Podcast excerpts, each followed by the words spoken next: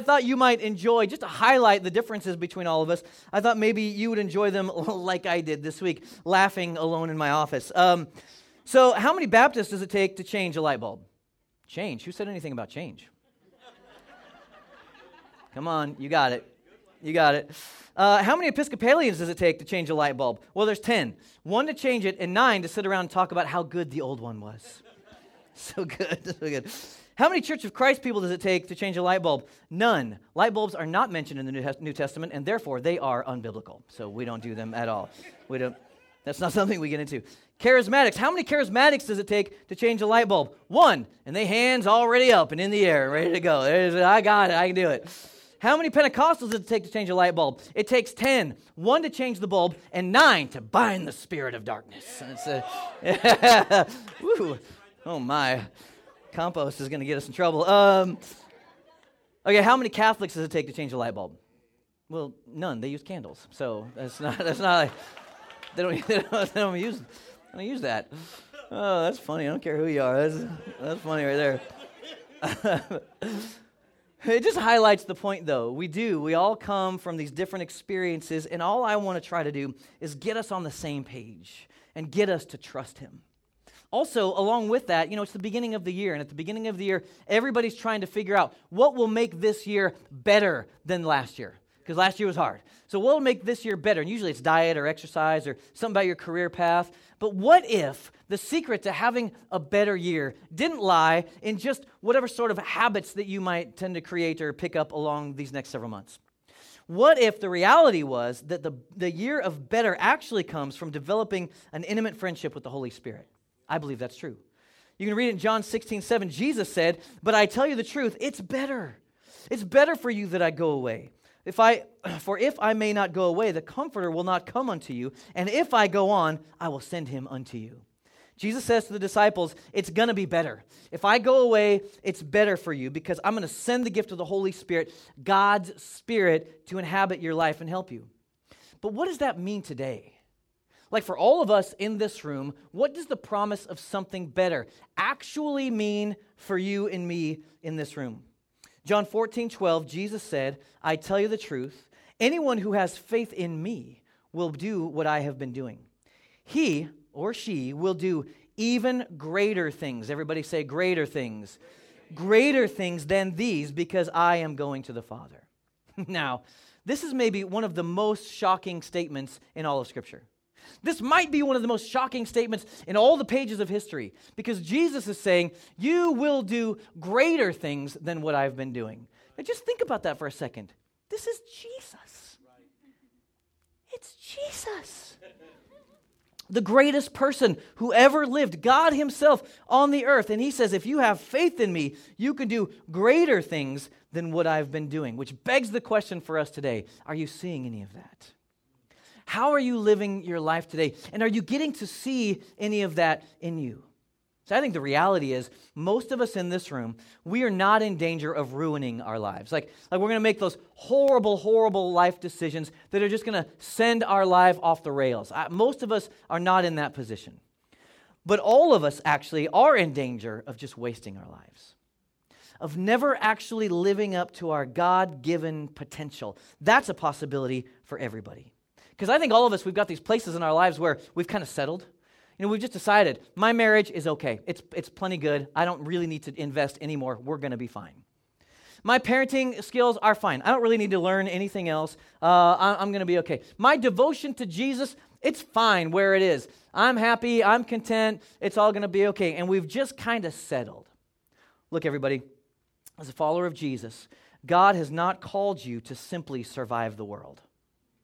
He hasn't called you to just kind of plug away at your life until that day when you finally die and finish it.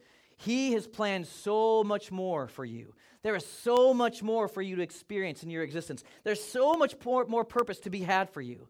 God wants you and me here in the earth operating in His power, bringing the kingdom of God to bear on the earth. That's what you're here to do, and it's an awesome opportunity. That's what we're talking about today. Because it's the power of the Holy Spirit that actually distinguishes you and me from the rest of the world. It's His power. Without His power working in us, the whole, this whole thing, everything that we're doing here, it's just a club. It's a club for us just to get together and kind of talk about and philosophize about some moral and theological ideas. But Christianity is much, much more than that. Christianity is not a philosophical religion. Christianity is not a self help religion. Christianity is about power. It's about having power, the power of the Spirit of God working in and through your life. You've heard this in the series already, but John 14, 16, Jesus said, And I will pray the Father, and he will give you another helper that may abide with you forever. That word helper in the Greek is the word parakletos, and it means, it means comforter, it means intercessor, it means advocate, it means someone who comes alongside of you. That's the role of the Spirit of God in your life. He wants to come alongside, He wants to be your advocate, and so you, you can live beyond everything that you think that you could possibly do in your own strength. You can live beyond that, and it's an amazing thing. One of the things that happens to me as a pastor is I, I'm, I'm encounter, I encounter lots of people's difficulties in their life experience. It's one of the hardest things that I do is I, I sit down with people over coffee or at my office, and we talk about the really hard stuff of life. We talk about that horrendous divorce that broke the family apart. We talk about the kid that said, No, I don't, I don't want anything to do with you anymore and ran off.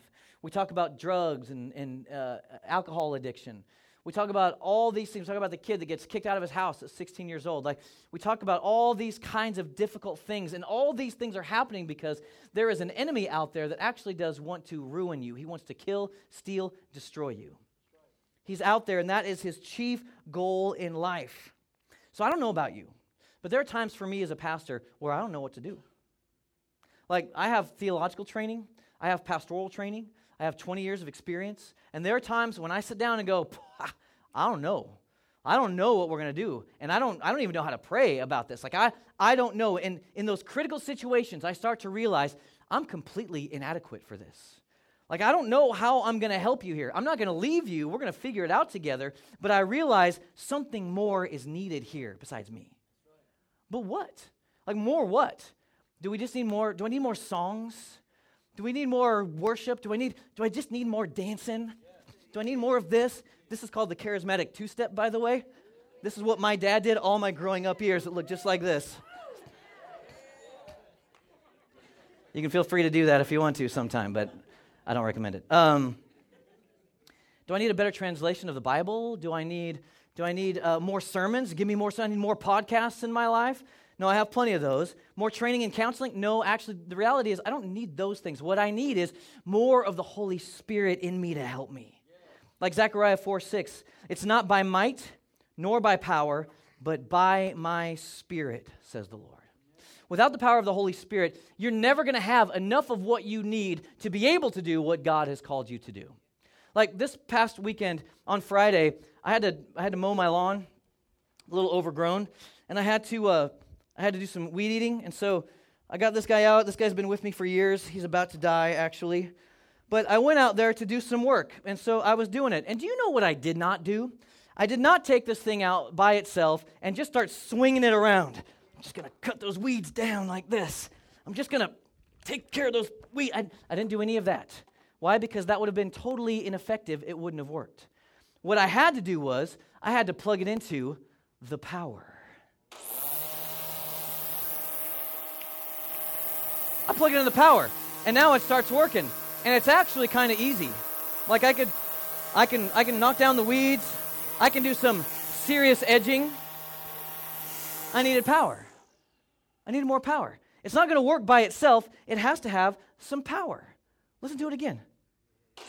Oh.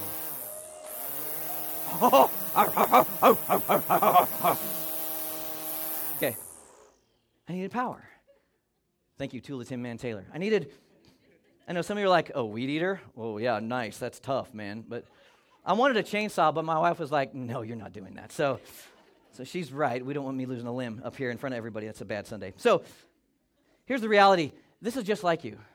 Some of you are just trying to do it. You're trying to gut your way through life under your own power, under your own strength, with your own thoughts, with your own power. And instead, what you really need is just to plug into the power source. Because when you do it, hit me one more time. When you do it, now it's easy. Stuff's happening. I don't have to work that hard. The power is doing all the work for me. And that's what the Holy Spirit wants to do in you. And that's what I'm trying to get you to. Oh, sorry. That's what I'm trying to get you to here today. To receive more power. Nobody lost any thumbs, and it's a good day. The same thing's true for me. If you don't have the power of God in your life, how are you going to overcome sin and temptation? If you don't have the power of God in your life, how are you going to do the things He's calling to you to do? How are you going to overcome spiritual enemies that are trying to attack and press into your family? How are you going to endure hardship and affliction? How are you going to have the power to witness, power to speak, power to pray, power to see change and transformation in people's lives in your workplace? Power to see change and transformation regionally in Kyle and San Marcos and Buda. How are you going to see that under your own strength? The answer is you won't. Only through his spirit and power. But if you have it, you can do it. Look, Luke 24, 49, he says, I'm going to send what my father has promised, but stay in the city until you've been clothed with power from on high. Everybody say power. power. That's good. Think about the situation that the disciples were in when he said this to them. Like he's about to he's about to ascend into heaven and they've seen everything. They've seen the miracles. They've listened to the teaching. They've sat at his feet. They've traveled with him everywhere. They know and suddenly they're realizing, "Oh, I get it. I get it. I get the sacrifice that he's making. I get the blood. I understand what it's for. I get that we all can receive redemption through. I get the work that he's doing. And so Jesus ascends into heaven. And so you would think that the disciples would be like, let's go. Let's get out of here. We got to evangelize the world. Let's get started immediately. And if you've grown up in certain traditions, you would even think that Jesus would say that. What are you guys doing? Hurry up. Hey, slobs, get to work. Get out there. Tell, tell the message. That's not what Jesus does. In fact, Jesus does the exact opposite of that. Jesus says, wait. Just wait. Don't, don't just run out and do it. Don't. Wait. Wait for my spirit. So the disciples, they go and they obediently do what Jesus asked them to do. And they're sitting there and they're worshiping and they're praying in the upper room. And then suddenly this happens in Acts chapter 2. When the day of Pentecost came, they were all together in one place. Suddenly, a sound like the blowing of a violent wind, it came from heaven and filled the whole house where they were sitting. They saw what seemed to be tongues of fire that separated and came to rest on each of them. All of them were filled with the Holy Spirit and began to speak in other tongues as the Spirit enabled them. The Holy Spirit comes into the room, pours out on all of them, just like Jesus promised would happen. And what the prophet Joel had predicted 800 years earlier, it comes true in that moment. Joel chapter 2, 28. Afterward, I will pour out my spirit on all people. Your sons and your daughters will prophesy. Your old men will dream dreams. Your young men will see visions. Even on my servants, both men and women. Hey, ladies, both men and women, I will pour out my spirit in those days. In other words, there's a new kind of ability that's available to you. Acts 1 8, you will receive power when the Holy Spirit comes on you. And it was this awesome power of God filling their lives that what was needed to build God's kingdom on the earth. Now, I just want you to think about their position for a second. Think about those disciples. Those guys, were they sincere believers in God? Yes, absolutely. Did they have correct doctrine? You bet they did. They sat with Jesus. Could they have gone out and preached without the Holy Spirit? Absolutely, they could have done it. But Jesus knew they weren't ready. He wasn't ready. They knew it. He wasn't ready. They weren't ready. He knew that just having a sincere heart, that wasn't going to be enough. Just having the right information, that wasn't enough. He knew the power of the enemy that they would face. He knew the discouragement and the opposition that was coming their way in the future. That's why Jesus said, Wait until my power comes on you. If the, Holy, if the Holy Spirit's power was needed back then, has anything really changed for us today? Is it any different for us today? Think about those guys, those first disciples. Think about them. Like, these are not impressive people overall. Most of us know the failings of Peter. Peter, I love Peter. He's my favorite disciple. To me, he seems like this, just a big oaf. Like he just seems like kind of big barrel chested. This is the way I picture him. He's a big barrel chested guy. He's got a big gnarly beard, you know. He's got like some food left over from lunch, always hanging out in there. Like he's just that guy. He's always sticking his foot in his mouth. He's always saying the wrong thing. He's the guy that takes his eyes off of Jesus and he sinks into the sea. That's Peter. He's the guy that Jesus looks at him and says, Hey, get thee behind me, Satan. That's a bad day. So this is Peter. He's the one that denies Jesus three times. You're like, Peter, you big dumb oaf. Like, what's wrong with you? But think about the other guys. Let's be honest, they weren't much better either. They were not educated, they were not at the top of the social structure. They were not born charismatic leaders or influencers of the day. They weren't. And Jesus, he comes along and he asks fishermen to join him and follow him. He asks a tax collector who's despised in their day to come along and follow him. Nobody had seminary teaching, none of them were religious professionals. Why would Jesus pick such a motley crew of weirdos to be responsible for the ones to share his message with the world. Why would he do that? I think one of the reasons was for this very reason. They lacked the natural resources to be able to do it on their own. They couldn't have done it. They didn't have the obvious gifts. They didn't have the obvious talents that most people would look for. Jesus knew these guys are going to have to rely on my power. They're going to have to rely on the Spirit's power. That guy, Peter, oh, there's no way he's going to be able to do it. He's an oaf. He will never be able to do it. He's going to need my power to be able to do what I have commissioned him to do. What else could they fall back on? So here comes the great news for all of us, everybody. Nowhere in the scriptures does it say that this kind of power is not available to us today. It is available for all of us because He is available to all of us. But why don't we see it? As you look around, why don't you see it? Like in the church, why don't you see it? In our generation, why do we not see it? I think there's two primary reasons that we don't see it. I think the first reason is because we don't really believe it, and so we don't experience it. Like we don't actually believe, oh, I like the stories in the Bible. That, that's cute. That's cool. That's quaint. I like, I like reading those. But that was then. This is now. This is America, 21st century. Like, it's different now. We don't really believe it. Or if we take the step of believing that this is true, then it's not true for me. Oh, that's true for the pastor. He's so godly. He has weed eaters on stage. Like he obviously God would use him. Like I know it's ridiculous, but that is what some of you think. That's not for me, that's for them. That's not true. This is for everybody. He wants to use you just like this.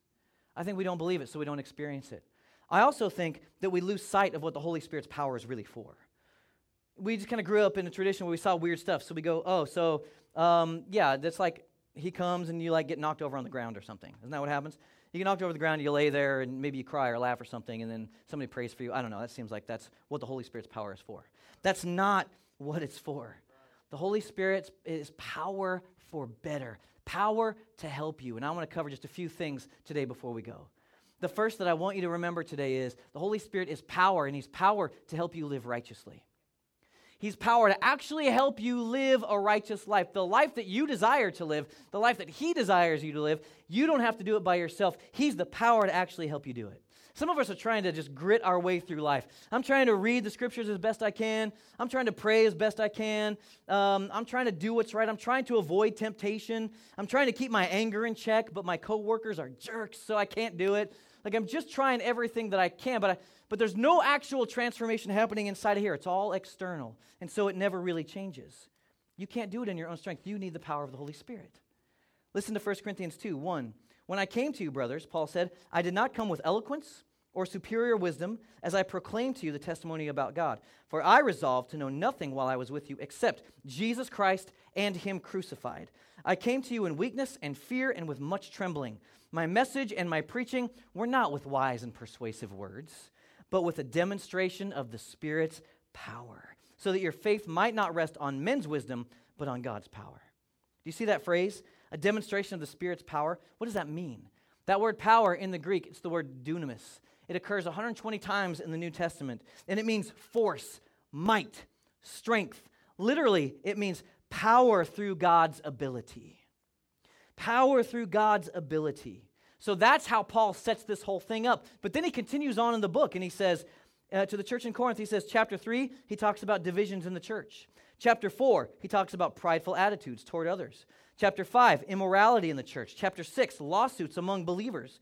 Chapter 7, marriage and singleness. Chapter 8, not being a stumbling block to weak Christians. He talks about all those things after this discussion of dunamis, power, power through God's ability. What's he doing? These are not discussions about the miraculous. The stuff that he's talking about after that, it is the mundane, humdrum stuff of everyday life.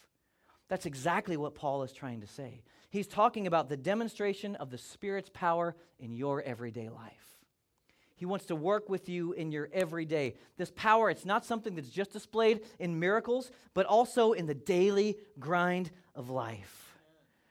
Moms, when you're up early in the morning trying to make breakfast for people, get lunches together, kids are running around screaming, they're fighting. That kid's got no socks on. Why do they never have socks on? Why can they never find shoes? I don't understand it. What's the deal? And you're just having the worst day. The Holy Spirit is, yes, power in that moment for you to do the job that you're called to do, to raise those kids in power. When you got issues at work and you can't figure it out and your coworkers are bickering and you're stuck at a dead end and you can't figure out the way forward on a project that you're working on, He is literal power for you to be able to do what He's called you to do in that workspace. This is what we're talking about power for everyday life. Jesus said, He also said the Spirit will guide you into all truth. He's going to talk to you, He'll lead you forward, He's going to help you.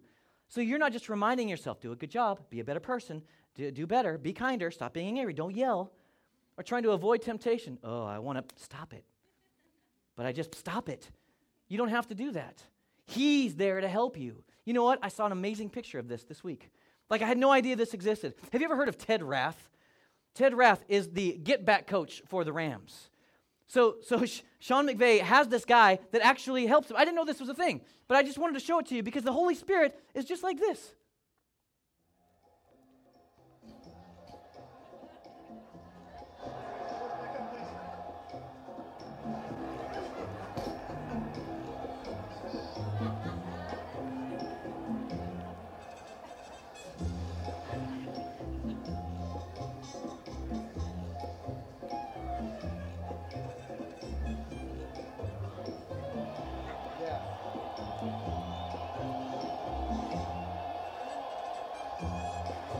I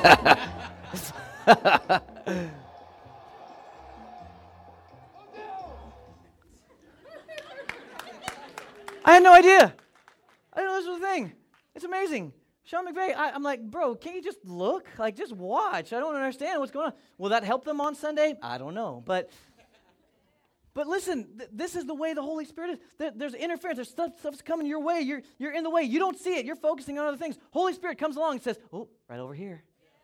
Hey, come on, man, get out of the way. There's some temptation coming your way. Oh, come on over here. Let me help you out. You're going to say something mean to your wife. Oh, you don't want to do that, bro. She's a good lady. You don't want to do it. It's exactly what I'm talking about. He is the power for you to live righteously. Stop trying to do it on your own. He's power to help you. In fact, he'll even help you make decisions. Isaiah 30, 21. Whether you turn to the right or to the left, your ears will hear a voice behind you saying, This is the way, walk in it. This is the way I want you to go. Come on, let's go together. The Holy Spirit is power for the everyday, for your way of life, for interacting with one another. He's power to help you settle fights and disputes. He's power to help you work through tough issues in your marriages. He's power for you to wait for the right person to come along so you don't jump the gun and get married to some loser. He's not, he's going to help you. He helps us deal with our disappointments. He helps us when we're really struggling. He'll do those things for you. He's power to help you live righteously. That's not the only thing. He's also power to help you live supernaturally. And I love this idea. Look, you can live your life naturally if you want to. That's, that's fine. If you want to just live in the natural, help yourself. I don't want to do it. I want to live with something else. You weren't meant to, I wasn't meant to live just under my own strength. You were called and meant to live a different kind of life in the supernatural. Most of us can agree together that Jesus lived a supernatural life when he was on the earth, right? He walked around, he did incredible teaching, and he did he performed miracles, he healed the sick, he raised the dead, and then he said, "You can do even greater things than these." Acts 10:38, and you know that God anointed Jesus of Nazareth with the Holy Spirit and with power. Then Jesus went around doing good and healing all who were oppressed by the devil, for God was with him. That's you. It didn't just stop with him, that's you. Look, everybody, I don't want to just have church. I don't. I'm not interested in showing up here with you every Sunday and just singing some nice songs and having a nice cup of coffee, having a few quaint conversations, and then moving on. I don't want that life. I want to see transformation in the lives of people. I want to see this Holy Spirit actually move and work and dig deep and excavate stuff that's inside and fill up stuff that needs to be filled and actually provide life change and transformation for people. That's the kind of church I want to be a part of. I don't want you to just go to work, kind of do your stuff, then go home, eat some dinner, watch some Netflix, and then go to bed and then get up and repeat it again. You were meant for more than that. You were meant for a life of purpose beyond that the Holy Spirit helping you to see God's kingdom come on the earth now, today, in your family, in your workplace. This is what you're doing here. 1 Corinthians 2 4, we already read it, but he said, Paul said, My message and preaching, they weren't with wise and persuasive words. They weren't with, with uh, light bulb jokes. That's, that's not what I came with. But with a demonstration of the Spirit's power, the dunamis power of God, so that your faith might not rest on on some light bulb jokes. I like that guy. He's funny. It wouldn't rest on that. Instead, it would rest on God's power. I want that for our church. So come on, take this journey with us. Let's get your marriage healed up. Let's get your kids fixed up and back together with your family. Let's move forward. Let's excavate the stuff and the addiction. Let's find some health so that you can then step out somewhere and begin to do what God's called you to do. We just had a great story uh, yesterday on, at Healing on the Streets. You saw the training at 2 o'clock today. The Healing on the Streets on Saturday. They were out of the bridge downtown Austin. Some guy came and he sat down in the chair. He had back pain. He sat down in the chair. They prayed for him. He stood up with no back pain. He left with no pain. Like it's happening. Miracles are happening. It's, it's real. It's a reality. This is not fake. This is not mumbo jumbo. This is not just pie in the sky stuff that I'm presenting to you. This is the way that Jesus has called all of us to live. And what a great opportunity it is. Amen. It's happening. The final thing He'll give you power to live righteously, He'll give you power to live supernaturally, and He'll give you power to live on mission to live on mission. Look at Luke chapter 4, verse 18. The Spirit of the Lord is on me because he has anointed me to preach good news to the poor. This is Jesus getting the scroll of Isaiah and standing up to read it. He's anointed me to preach good news to the poor. He sent me to proclaim freedom for the prisoners and recovery of sight for the blind, to release the oppressed, to proclaim the year of the Lord's favor. Then he rolled up the scroll, gave it back to the attendant, and sat down. The eyes of everyone in the synagogue were fastened on him. And Jesus said, Today the scripture is fulfilled in your hearing. I love this because it's like it's like Jesus dropped the scroll moment. You know what I'm saying? Like he reads it, yeah. Today, this is me. You're seeing it. But notice why the power of the Holy Spirit was on Jesus to bring good news to the poor who have very little earthly hope, to free the prisoners, people bound to sin and addiction and the enemy, to recover sight for the blind, like to help people actually see, yes, figuratively and literally, to release the oppressed, people stuck in bondage, and to deliver the message of salvation that God wants everybody to hear and experience his love and life for them.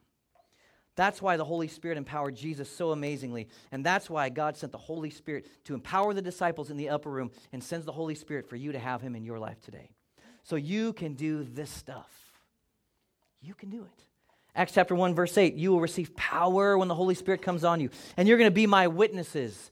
You'll be my witness in Jerusalem, in Judea, and Samaria, and to the ends of the earth. That's like saying, hey, you're going to be my witnesses in Kyle, in Austin, in Texas, in America, and across the world. You're going to be my witnesses. But what is a witness really? A witness is simply somebody who clearly and plainly tells what they have seen and heard. That's all a witness is. Some of you get so freaked out about the idea of sharing the wonders of God with people. All you're doing is telling plainly and simply what you have seen and heard. Witnesses don't write the story. They don't make up the story. They don't embellish the story. They simply tell what they have experienced themselves. That's all you have to do. So if you think that's crazy, like I could never do it, if you're like, I could never step into the cubicle of my coworker and say, Oh, I want to tell you something about God. Oh, I could never do that. Yes, you can. You just need the power of the Holy Spirit. He wants to help you do it. He said, Hey, I want you to go into all the world. That's what we're called to do. But it starts in our neighborhoods, it starts in our workplaces and you need the Holy Spirit to do it. If you think I could never step across the driveway to my neighbor, he's such a weirdo. I don't know if I could do it. And how would I have that conversation? You just need the Holy Spirit. He gives you the words, He'll help you do it. He said, I'll give you power so that you can be my witness. You're not just stepping up to the, to the neighbor to say, oh, let me just, uh, I'm just of, I'm going to try to tell you some theological principles. Are you ready? No. I want to tell you what Jesus has done for me and what he can do for you power to be witnesses. This is what we're all called to do. The Holy Spirit's power was not given to us so that we could have exciting, tingly, feel good meetings. Oh, I love Sunday because it gets exciting. And oh, I got a goosebump. Oh, the Holy Spirit must be really moving. No, that's not the way that this works. The power of the Holy Spirit was given so that we could go out and reach the world with the gospel of Jesus so that we could see the kingdom of God, all of God's future that He has for every person, making everything right in His world. That's what we get to do, and we get to start now. Not waiting for the day when He comes back. We get to partner with Him and do it now.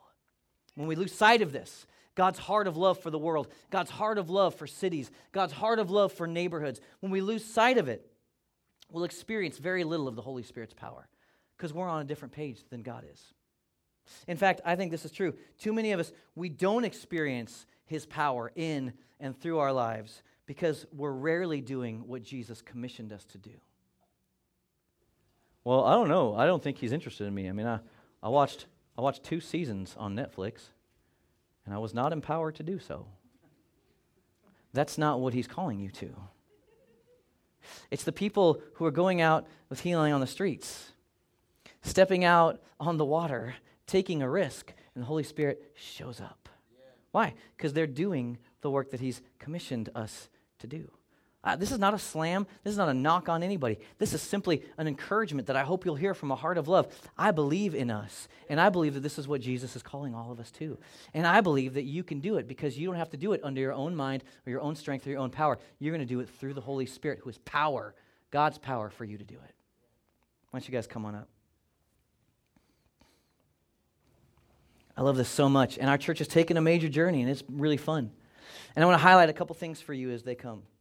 Some of you have had those bad experiences, and I want you to know, as I'm talking about this, some of you get nervous. It does not have to be weird, it does not have to be crazy, it does not have to be out of control. The Holy Spirit simply wants to partner with you to do some stuff in the earth.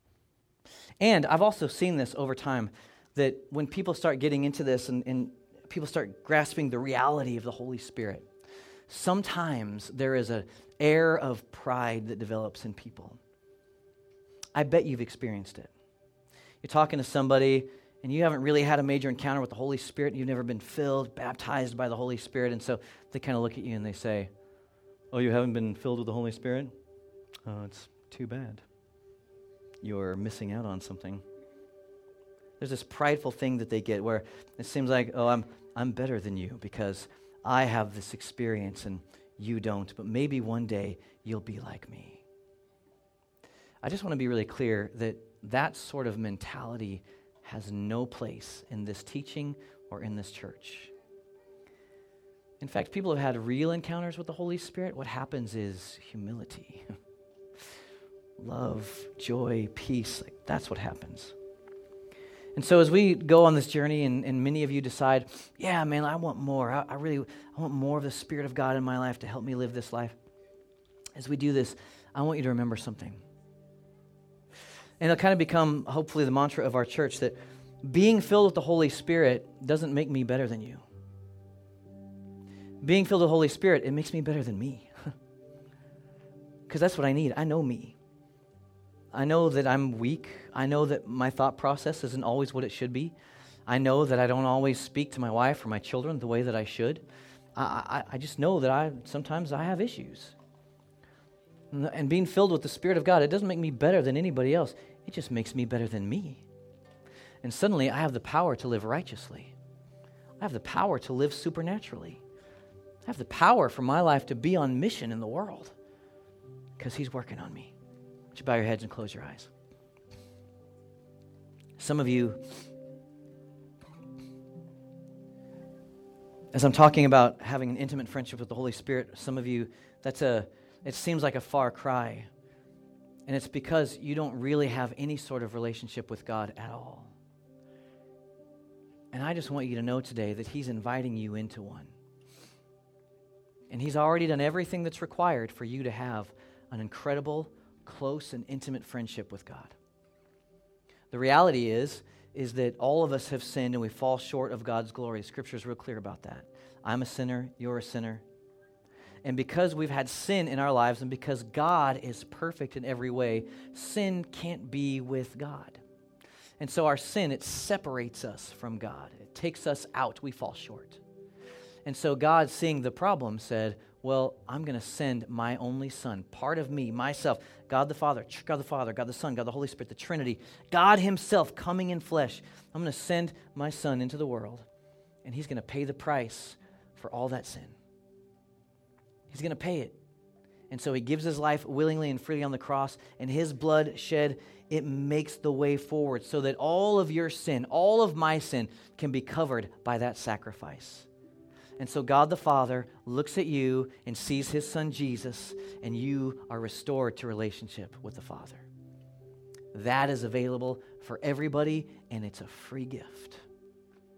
And so today, maybe that's the decision that you need to make, and we want to help you. So, with everybody's eyes closed, I just want to ask you the question Is that you? Do you need to make the decision today? Has He been working on your heart and you've kind of been feeling it? And now it's your moment. And He's saying, I love you. I've done everything for you. Just come on home. Lord, I pray that across this room today that you would draw those who are far from you. Help them to see clearly how much you love them and the opportunity they have to have change and transformation as you come and rescue them, just like you've rescued so many of us. So, if that's you today, I just want to encourage you. I'm not going to call you up front, I'm not going to make you do anything or go anywhere. I just want you in your seat right there, just say, God, that's me. As your moment of decision, God, that's me. And then you might just pray a simple prayer like this, a prayer of faith. And I'm going to help you with the words. You'd say, Jesus, I believe in you.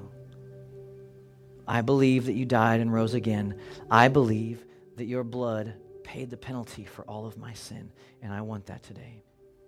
So please forgive me and help me to change.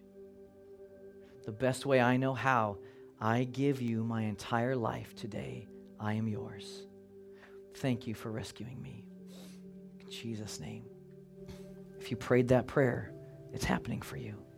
So, God, I pray that you would draw those folks and just pull them into your love and pull them into your life and pull them into your kingdom and pull them into this body of believers and help us to really help them with next steps. Thank you. Now, for the rest of us, as we're continuing this journey of intimate friendship with the Holy Spirit, I want us to simply respond to all these ideas today. Have you pushed him back? Have you relegated him off to the side? Have you stopped paying attention? Have you just decided to try to live life under your own terms and just try to do things for him without him? You don't have to do that. So, we're going to sing this simple chorus. We've been singing it quite a bit during this series. It's easy. And I, as your response, if that's you, I just want you, you can sit, you can stand, I want you to respond in some way, hands out, hands on your heart, whatever it is, and I want you to sing these words to Him Holy Spirit, you're welcome here in my life, and ask for Him to come, fill you, and teach you what it means to be friends. Let's respond to Him together. Let's sing this in Jesus' name.